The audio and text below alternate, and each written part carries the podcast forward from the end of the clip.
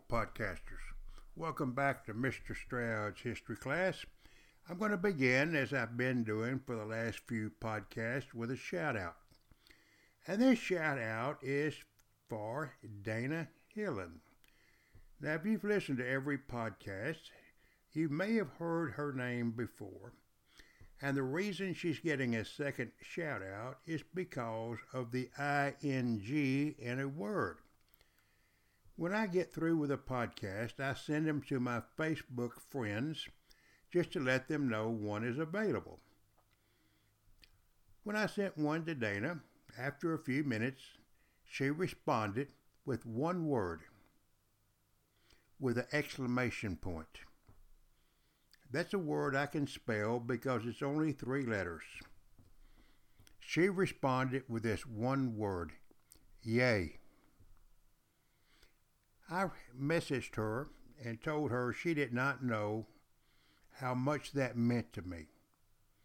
Because I've said it before and I'm going to say it again and again. No one listening to this podcast has to listen to it. When I first started, I thought a few former students might listen for a little while. And for her to answer yay. And I told her with a message that really meant a lot to me. And she messaged back that she really enjoyed listening to him because it reminded her of the times in my class when learning was easy and fun.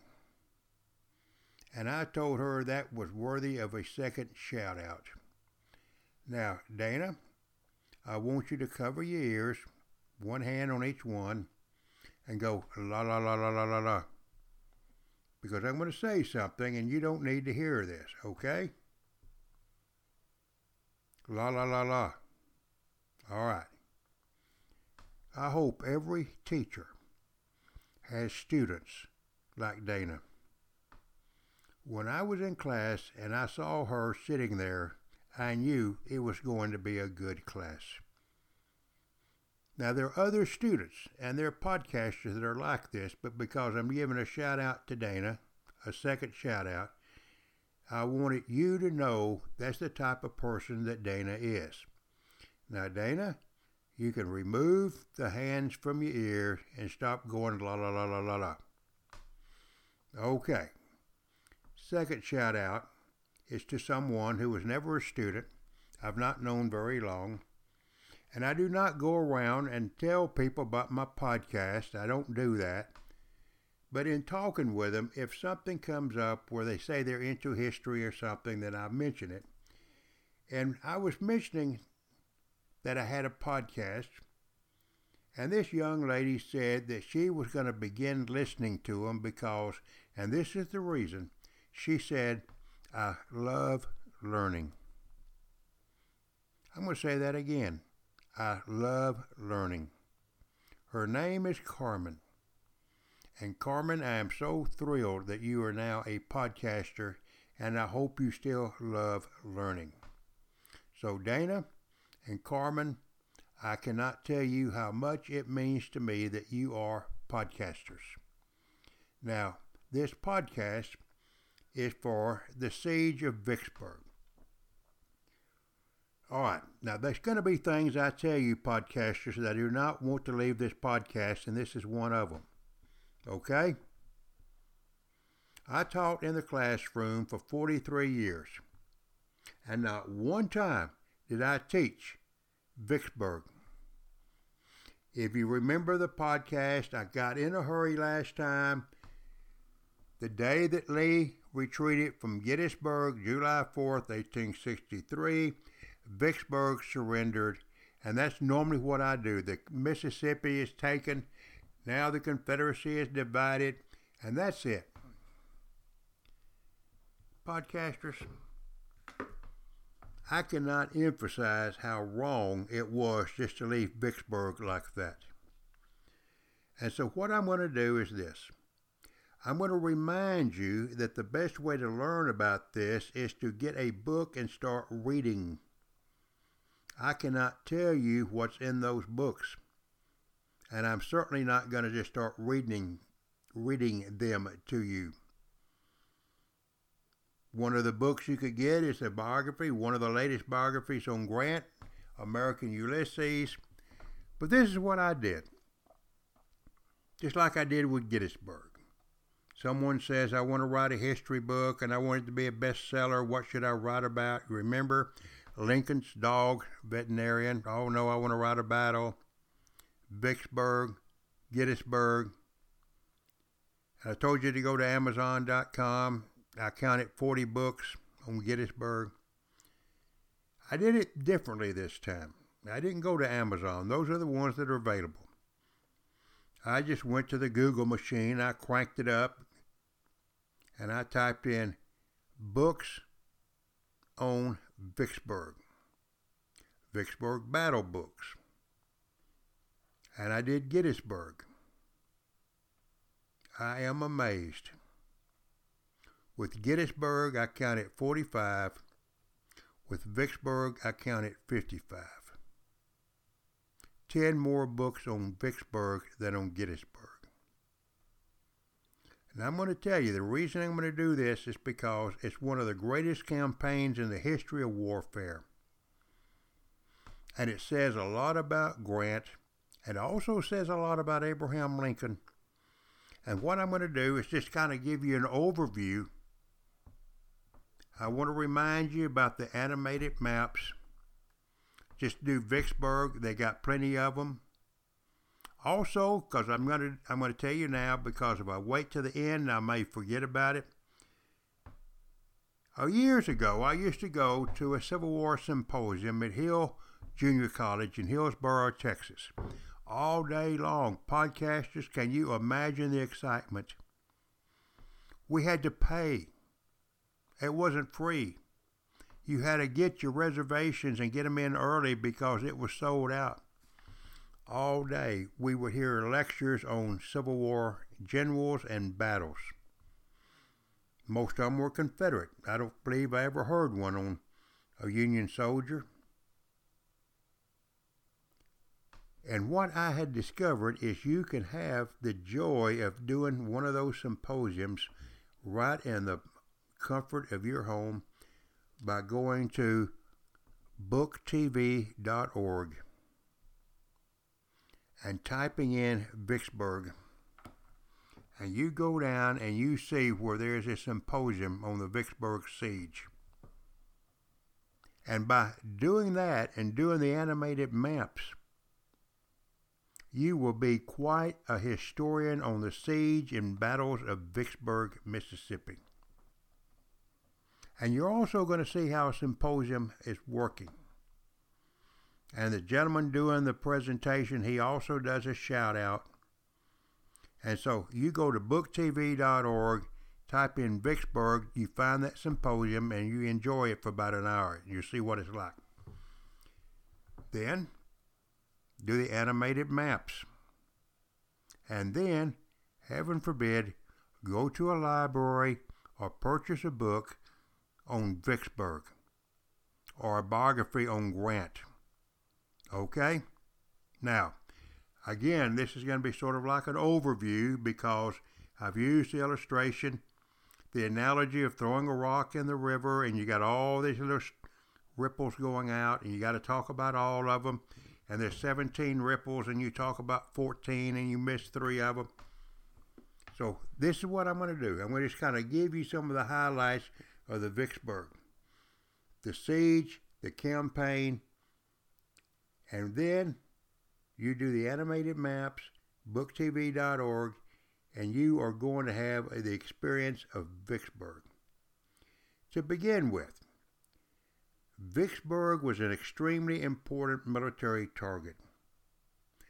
General Halleck, the commander of the Union armies, telegraphed Grant that he wanted Grant to take the fortifications at Vicksburg, Mississippi. And strategically and militarily, he said, Vicksburg is worth more than 40 Richmonds. Worth more than 40 Richmonds. Have you ever heard easier said than done? Oh, podcasters. I want to tell you right now that I cannot help it. I'm going to go on and tell you right now that when I say taking Vicksburg, somewhere in my mind I read something and I'm going to share it with you right now. I don't know where it came from. I tried to find it. I don't know. It goes like this Many have tried, a few have died, trying to climb the Matterhorn. And for some reason, whenever I think of the Vicksburg campaign, that comes into my mind. Now, how are we going to do that? How is Grant going to do that? To begin with, the commander at Vicksburg is a gentleman by the name of Pemberton, John Pemberton. And John Pemberton is one of about 45 Confederate generals that were born in the North. He was born in Philadelphia, went to the military academy. How many have we said? Mexican War? I will tell you again, if you know the Civil War and you read about the Mexican War, you're going to see names like old friends. Instead of generals, they were lieutenants. And I remind you again, there was a book on the Mexican War that I read called Training Ground, and it was basically about these future Civil War generals. He had a few brevets, maybe one or two. And then, after the war, he met and married a Southern belle. And when it was time to choose sides, I believe it was his brother that stayed with the North. And he waited for a little while, and his wife wrote him and said, Jefferson Davis has a commission for you. What's taking you so long? So he comes over and puts on a gray uniform. He gets stationed in Charleston, South Carolina. I mean, he starts criticizing some of the people there, and they write to Jeff Davis, and they want him out of there. And so Jeff Davis puts him in Vicksburg, Mississippi as the commander. And there he is with about 30,000 Confederate soldiers. Now, Grant's problem is how do you get to Vicksburg? Because he got to get across that river. That river's about a mile wide. Have any of you been across that river? Tried to get across it in 1863 with an army of 44,000 men. And so, what he's going to do, he's going to have to use the Navy. It was called the Brown Water Navy. These were special ships. You can get on the internet, you can find paintings of these ships in this battle, and this siege. These are ironclads. Many people may think there were only two ironclads, the Monitor and the Merrimac. The Merrimac was actually the CSS Virginia when the battle took place in 1862. The Brown Water Navy was made up of ironclads. David Porter, Flag Admiral, was the commander of that squadron. Same rank as Grant, so Grant could not tell him to do anything, no orders, but he could ask him. And he asked him to do something. I want you to take your ships, and you got to go right under the guns of the Vicksburg Arsenal. And the Vicksburg Arsenal was about six miles of trenches. Now, forget how many cannon there were. Because I need you to get south of Vicksburg so you can get my army across that river. And Porter said he would do it. I believe it was April the 30th, 1863, on a dark night, with his ships 50 yards apart, they started floating past the Vicksburg fortifications. Vicksburg opened fire on them. One ship was sank, the Henry Clay, and somehow they got through. They're going down to a spot called Hard Times Landing, and that's where they're going to meet Grant's army. Grant's going to then conduct the largest amphibious operation in American military history until the Second World War. He's going to have to get 44,000 men across that river. Those soldiers are going to get on everything that will float to get across that Mississippi, and I'm sure it's not going to be at one time.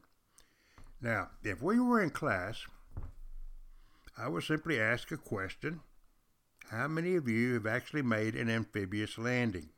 Raise your hand. I didn't see any hands. but mine went up. When I was in the Marine Corps, yes, I was in the Marine Corps, we specialized in amphibious landings. And the hardest part of the amphibious landing is getting down the side of that troop ship with a cargo net into a Higgins boat that's moving around and bouncing just because we're out in the middle of an ocean just about. Now, I don't know the details, but when I read that he had an amphibious landing, and that's like four or five words, I think about everything that encounters. But he was able to do it. Another thing he's going to do, he's going to have so many diversionary attacks and movements that Pemberton is not going to know what's going on. There's going to be more things for Pemberton to worry about than he can shake a stick at. And one of them is this. Now, this was before the landing. And this has to do with friendship. And this was the friendship of Grant and Sherman. In fact, I read a book about it called The Friendship That Won the Civil War Grant and Sherman. There was another famous friendship in history Washington and Lafayette. Lafayette, the French nobleman that came over to America, served with Washington without pay, looked upon Washington as a father figure. Washington looked upon him as a son read a book about it. Now, this is what I'm getting at, podcasters. I'm going to admit something. I'm going to do it again. This is not to leave this podcast. Do you understand? Don't you ever tell anyone what I'm going to tell you. I read about Washington and Lafayette, Grant and Sherman, and I would tell people I could not see anything about a friendship. But what I'm getting ready to tell you about Sherman and Grant right now, that's when it hit me. And what did hit me? What hit me? This. How do you write about a friendship? So, this is what I want you to do. I want you to think of the best friend you have right now or the best friend you ever had. I want you to get a piece of paper and I want you to write down and let's just do one sentence. And one sentence, I want you to write down why that was your best friend. And you show it to someone. Do you think for a second that that person who reads what you just wrote is going to understand the friendship that you two have? That's the way I was with with Washington and Lafayette and Grant and Sherman until what I'm going to tell you right now.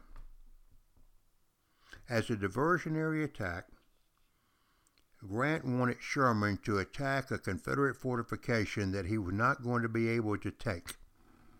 It was going to be a defeat. This is Haines Bluff, 30 miles north of Vicksburg. Sherman wrote back.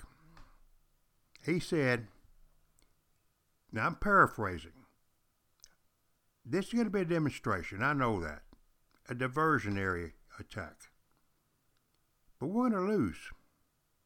And the papers are going to be telling everybody at home that we lost this battle. And the people at home are going to be demoralized. The soldiers will be demoralized. He wrote that to Grant.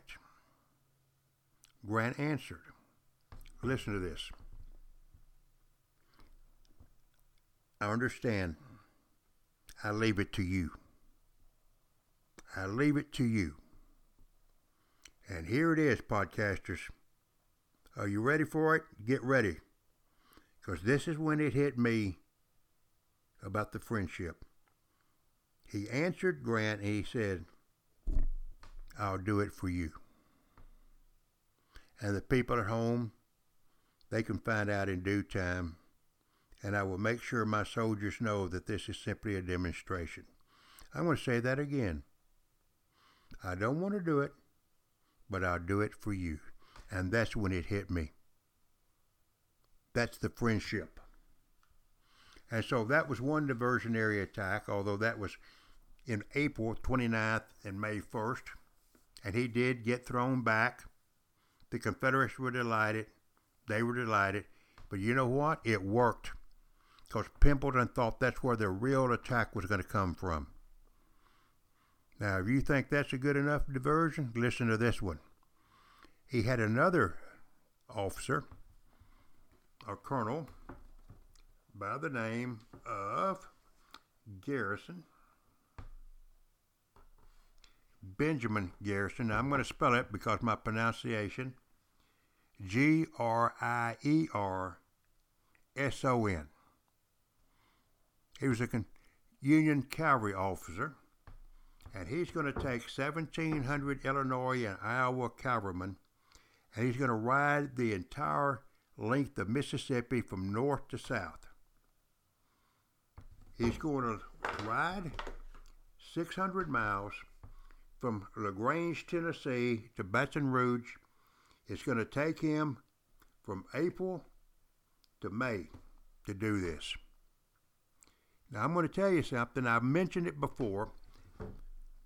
Somewhere I read in a book that was fiction, historical fiction, and the interviewer asked the author, How do we know what's real and what's not real, what was true and what was made up.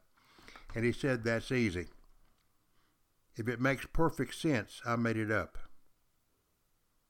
If it makes no sense and could not happen, it did. Listen to this.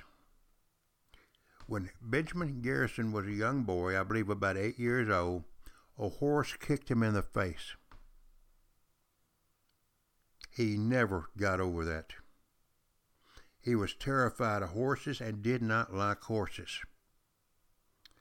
Now, here it is. Why in the world would that man become a cavalry officer? Because he did. He did. And he is going to ride from one end of Mississippi to the other. And Grant said he is going to tear the heart of Mississippi. I mean, Pemberton had his eye on this raid. He was tearing everything up. He was cutting communication wires. He was tearing up anything that could be used by the, the by the Confederates. He rode in a zigzag motion so that the Confederate cavalrymen would not be able to find him, would not be able to determine where he was going to. Fifty of his men wore Confederate uniforms and they went ahead to get the best roads and everything. Now, would that not be a good movie? It is. And who would play Grierson? John Wayne. And the name of the movie, The Horse Soldiers. Now, because I'm older than dirt, I remember The Horse Soldiers when it hit the theater in Henderson, Texas, the Strand Theater. 1959. How much did it cost to get in the theater in those days to go see the movie? I believe it was like 15 cents. Popcorn was a nickel, Coke was a nickel. And I mean to tell you, John Wayne was coming to that theater in the movie on the screen, and the lady selling tickets had on a Yankee cap, and the one selling popcorn had on a Yankee cap, and I knew they were Yankee caps, but John Wayne was a Yankee. And that movie was based not on the real raid, but on a book of fiction about that raid. So if some of y'all want to see it, and I mean it's, it is about Grierson's raid and all that, he inflicted five times the casualties. He freed the slaves. And listen to this, podcasters. He stayed in the Army after the war. And he organized the 9th U.S. Cavalry, which was made up of black soldiers known as Buffalo Soldiers. So you got Grierson Raiders going from one end of Mississippi to the other. You had Sherman attacking 30 miles north of Vicksburg. You got Porter coming down south of Vicksburg and now you got Grant's army moving across the Mississippi and rather than turning toward Vicksburg, now if we were in a class, as Dana and others know that had me in class, I would have a simplified map of all of this. And I would be sitting in that chair and I'd have my laser and I'd be moving it around. Grant wasn't moving toward Vicksburg, he was moving away from it. He was moving toward Jackson, Mississippi. And at Raymond, John Gregg's brigade tried to prevent Grant from getting there, and they were easily brushed aside. And I'm going to mention Dana and other podcasters who live in Texas Gregg County is named for this Confederate General John Gregg. Now, the ladies of Raymond were assured that they were going to defeat the Yankees, and they had a big feast waiting for them. But the gentlemen that enjoyed the feast wore blue uniforms and not gray uniforms. And then they go to Jackson. And he neutralized Jackson, meaning he destroyed everything that could be of military use. Now he's turning back toward Vicksburg. Pemberton takes his army of about 30,000 men out to try to stop Grant before he can get to Vicksburg, and they fight the battle at Champion Hill. Now, of this, of this campaign that I'm telling you about, this is the bloodiest battle. And the battle lasted for quite a while. The Union soldiers were thrown back, they counterattacked, and eventually the Confederates start retreating. And one of the Confederate officers, he put in his diary about Pemberton, and he said, if there was ever a battle that showed the value of a general, it was Champion Hill. Pemberton, indecision, indecision, indecision. The reason for that indecision is because Jefferson Davis, the president of the Confederacy, told him to hold Vicksburg. And Joe Johnston, a senior officer, told him Vicksburg wasn't worth it to come and join him, bring his 30,000 men to Joe Johnston's army. Indecision, indecision, and the decision he made was take his army into Vicksburg, and that sealed his fate has six miles of defenses. Now you can see this on the internet. These were trenches. And to trap them there, Grant has about 21 miles of trenches. It's going to be a siege. Grant gets impatient. Now, in the book, biography of Grant, the most recent one I read, American Ulysses, they have a, a map and Grant's going to have 13 approaches toward Vicksburg. These are going to be trenches. But Grant wants to hurry up and end the siege. So there's going to be two assaults. One of the assaults is going to be on May the 21st. And they're going to be repulsed. It's a pretty bloody repulse. But in that assault, Sherman was watching. It was his men that were doing the assault. And in that assault, with all these bullets flying and people going down, wounded and screaming in pain, there's a 14 year old drummer boy. His name is Orrin Howe, H O W E. And Sherman saw him. And he was going back because they the 55th Illinois had the wrong cartridges and they needed the 58 caliber cartridges. So drummer boy Howe was going back. He was then coming back up to the 55th with the cartridges. Sherman's watching this, and Howe gets wounded. He goes down, and Sherman yelled for him to get to the medical attention, and he told Sherman the 55th Illinois needs ammunition. And Sherman said, I'll see that they get it. Now you get some medical attention. Howe will get the Medal of Honor. He won't get it, I believe, until 1895, but he gets it for that. Now, one of the things is why did it take so long I don't know. But here's something else. Somebody has to recommend him for the Medal of Honor. And I would bet you that was Sherman. He's 14 years old, drummer boy, but he's not the youngest man in that 55th Illinois. That is the distinction of his younger brother.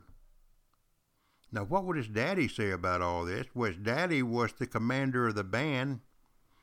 His mother had died, and so the whole family there was 55th Illinois. They were repulsed. Grant's going to try again. This one is so dangerous. It's nothing but volunteers, and no married man can volunteer. The volunteers have to be single men. And it's going to be one where they go through these trenches, they carry ladders, they do all of that. And somewhere, and I don't know how, I don't, it's going to be called the Forlorn Hope. F R O L O N. It's a suicidal attack. Now, who came up with that term? When did they come up with that term? I don't know. But you can Google that term and you'll find it. And they're not going to make it either. They're going to have tremendous casualties. They're going to be, now I'm not, I'm not, I'm not going to look for the exact number. There's going to be about 150 medals of honor for the Vicksburg campaign. And some of these include sailors. Half of them were awarded to soldiers who participated in the Forlorn Hope. Now, what you can do is you can, in fact, this is going to be a homework assignment. Just do this. Get on the Google machine and you Google Vicksburg Medals of Honor. And podcasters, you're going to see in alphabetical order every person that received a Medal of Honor, what unit they were in, when the Medal of Honor was awarded, and what the citation is. And most of those in the Forlorn Hope was volunteered gallantry in the charge, volunteered for the charge of the Forlorn Hope. Oh, they don't they don't use that word. But Grant's not in Vicksburg yet.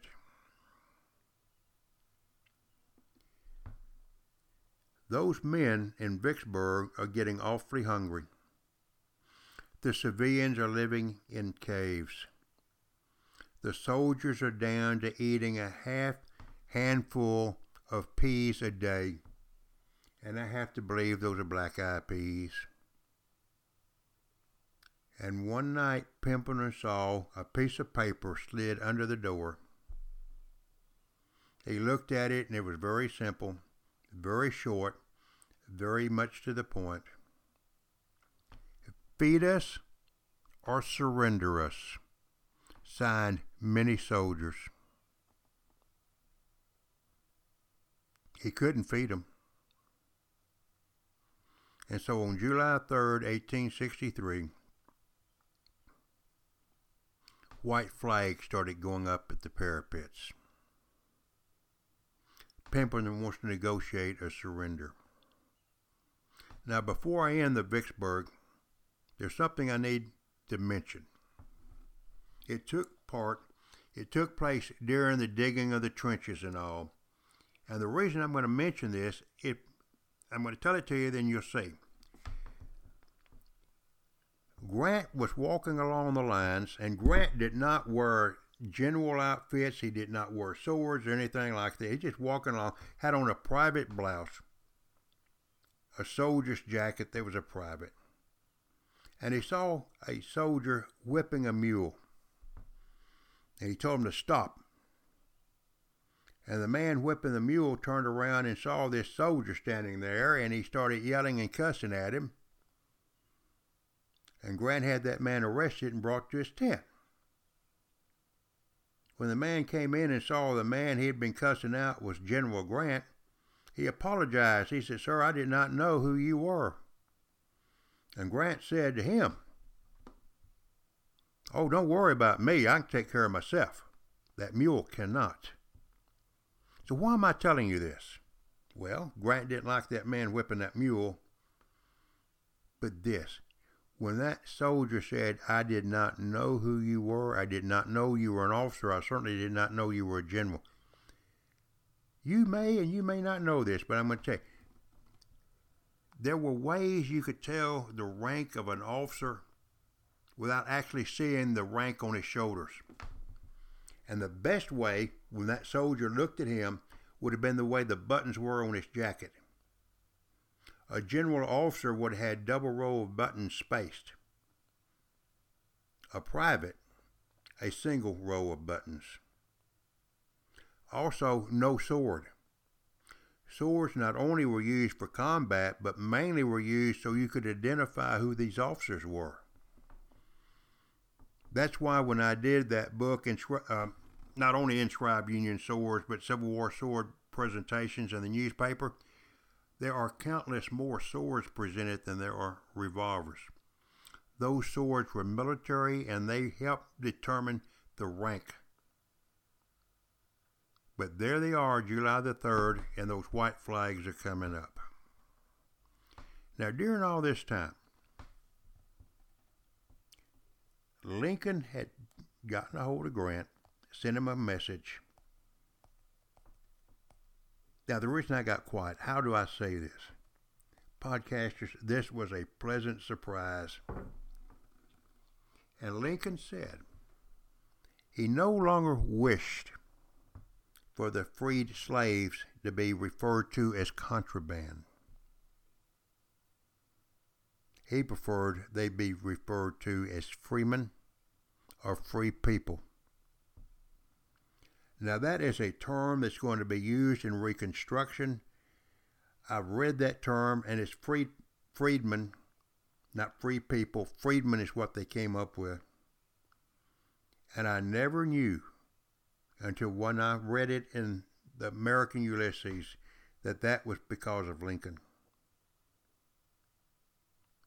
They negotiate the surrender, and Grant has a question he's got to answer for himself. There's going to be nearly 30,000 Confederate soldiers surrendered. Are they going to be prisoners of war? Are they going to be paroled? Grant paroles them. Now, what that means is they're going to be given a parole a piece of paper, and on their word of honor, they're going to go home. And then they're going to pick up weapons and they're not going to fight anymore until they are properly exchanged. And what that means is, and people, it was worked out like this one colonel for a colonel, one private for a private. Well, you want to give us back a colonel, we don't have a colonel. So if you don't have a colonel, then you got three majors. It was literally worked out like that. A general would be worth, say, three colonels. One colonel would be worth three majors. One major would be worth three captains. And you had to be literally exchanged like that. Now, if you said, I'm going to go back anyway, and you got captured, you would be executed. That way, Grant didn't have to worry about feeding these people. But here's something else. Those Confederate soldiers were starving. And those Union soldiers gave them food. They shared their rations with them.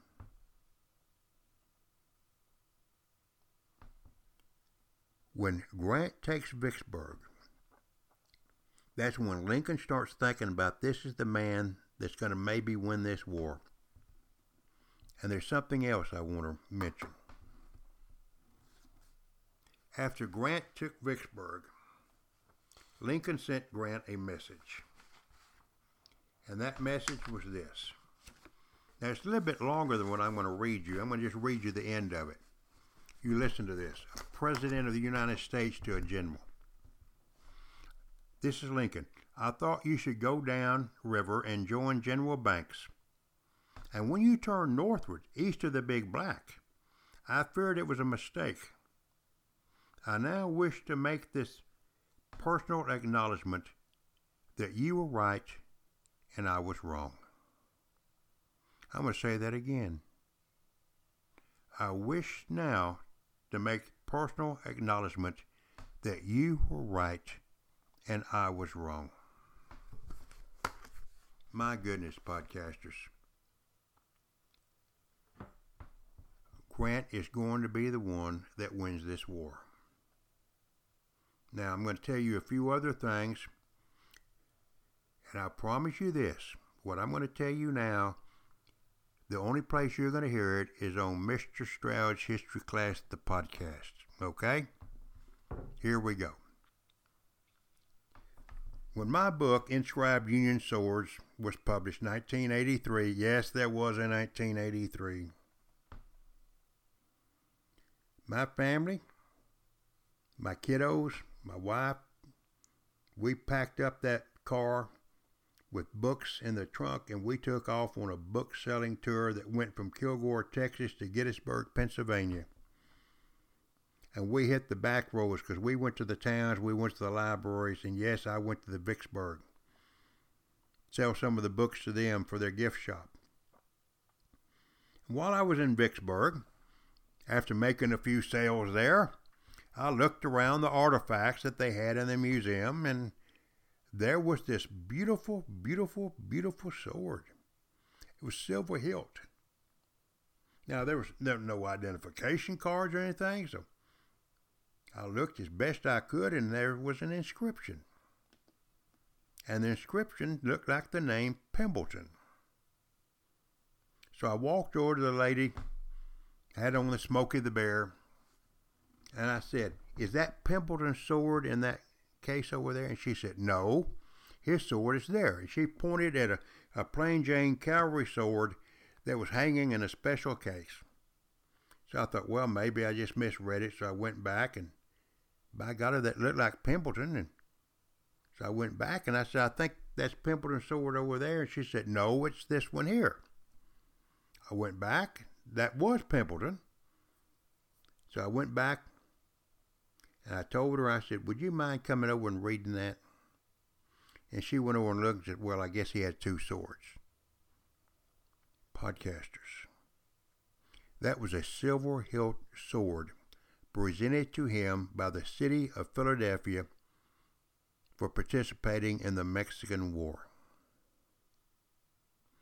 I even found out years later that in 1847 it cost $120 to get that.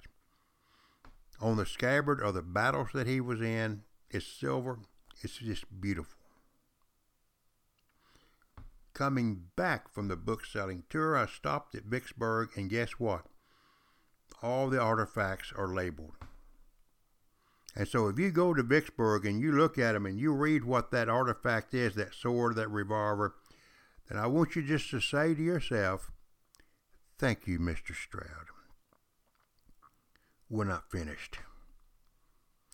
Going on a tour of the battlefield, and you can see this, you can look up Vicksburg State Park on the internet and you can see the statue of Grant on his horse. But what you will not be able to see is what I'm going to tell you. When I saw that in the car, looked up and I saw it, I said to myself, wait a minute. And then I said to the family, wait a minute.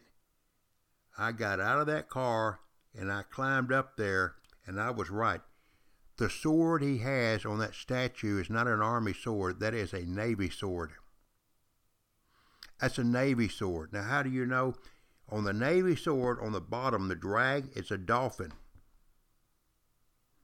Square knots. Another dolphin up there on the grips. And the only thing I can say is that the man that did that sculpture, that statue, either did not know or did not care but he needed a sword, and some sailor said, Hey, use mine. And so Grant sitting on that horse with a Navy sword, 1852 Navy officer sword. And there's one more thing. When I was doing the history of Ector's Texas Brigade, ECTOR, I was in the Henderson Library trying to get whatever information they had on Exeter because he, he joined the Confederate Army from Henderson, Texas. and I saw an old 1930 something newspaper, and there was a sculpture of Ector in uniform at Vicksburg. And I said to whoever was there, I said he wasn't even at the Vicksburg. Actually, he was. I didn't tell you this, but Joe Johnston showed up at Jackson, Mississippi with something called the Army of Relief to try to help Pemberton. He was too late. Ector was there. But still, I asked the lady, I said, where is the statue of General Matthew Duncan Ector? She said, just a moment. And she reached into the file and she pulled out an old index card and said, um, he's up there by the entrance, by the gate. So I went back up there and kept, no, he's not. He's not there. Oh, she said he was in 1930 something. The park has changed since then. But I did ask, I said, why is there a statue of General Ector here? And she said, honey, if they got the money, we'll put it up. But where Ector is, and he's next to General Gregg, he's off the battlefield, and when we were there, he was guarding a Texaco station. Now you can see that statue by doing this. A, going to the library and getting a copy of my book because the dust jacket, that's the cover, is that picture that Sarah and Ben and I got in the pickup and we rode all the way down to Vicksburg. And Sarah, one of us, got a broom and we had a clean General Ector up and I took a photograph of it. And that's the cover of the book. If you don't want to do that or you can't do that or they don't have a copy, go to Amazon.com put Ector's Texas Brigade and you'll see a picture. There's one or two copies left. You can see a picture of it there. Now, this is what I'm going to finish with animated maps, booktv.org. Go down to where the symposium is on Vicksburg. One other thing, too. There is a book on Grierson's raid called The Real Horse Soldiers. And this is what you can do. Go to Amazon, do that, and just listen to the audio. And you'll get about three minutes of it. That sounds like a great book. I've not read it, but it sounds like a great book. Jefferson Davis called Vicksburg the Gibraltar of the Confederacy worth more than 40 Richmonds. And now it's in Union hands. But Grant isn't through yet. He's got another battle to fight before he gets command of the Union Army. And so, have a good day, podcasters. Do your homework and I will see you again on the next podcast and like us on Facebook. Have a great one. Bye bye.